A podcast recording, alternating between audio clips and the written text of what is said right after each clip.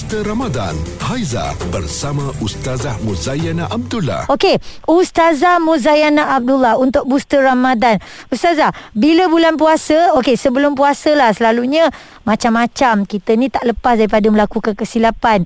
Kita tak jaga mata kita, kita tak jaga mulut kita, kita tak jaga telinga kita. So, di bulan Ramadan ni kadang-kadang barulah dapat kesedaran.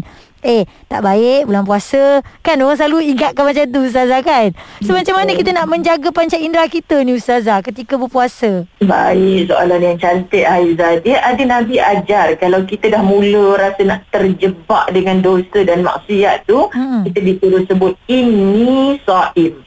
Sesungguhnya aku ni sedang berpuasa. Jadi cukup cakap macam tu dah. Kalau kawan-kawan kita orang-orang soleh, orang beriman, Hmm. dia dah mula, eh aku nak bagi hang satu benda ni. Maknanya dah nak mula mengumpat sebagainya. Ha-ha. Kita jawab je, ini saim. Sesungguhnya aku sedang berpuasa. Hmm. Maka puasa ni bukan tahan lapar dahaga. Okey, orang ajak kita menonton video lucah contoh minta maaf sebut. Hmm. Memang kita nak bagi tahu mata kita apa guna aku berpuasa. Hmm. Kalau panca indera aku tak berpuasa. Ya. Orang nak bagi benda rasuah, benda yang menipu, yang bukan hak kita. Kita tak ambil sebab kita takkan izin tangan kita, kaki kita mengambil yang bukan hak kita. Ya. Ini maksud puasa ni mengekang hawa nafsu kita. Satu tarbiyah. Lepas je Ramadan, janganlah kita bebas semua. Sebab kita bertuhankan Allah yang maha hidup selama-lamanya. Kita bukan bertuhankan Ramadan yang hanya sebulan cuma. Faham ya? Hmm, Ya.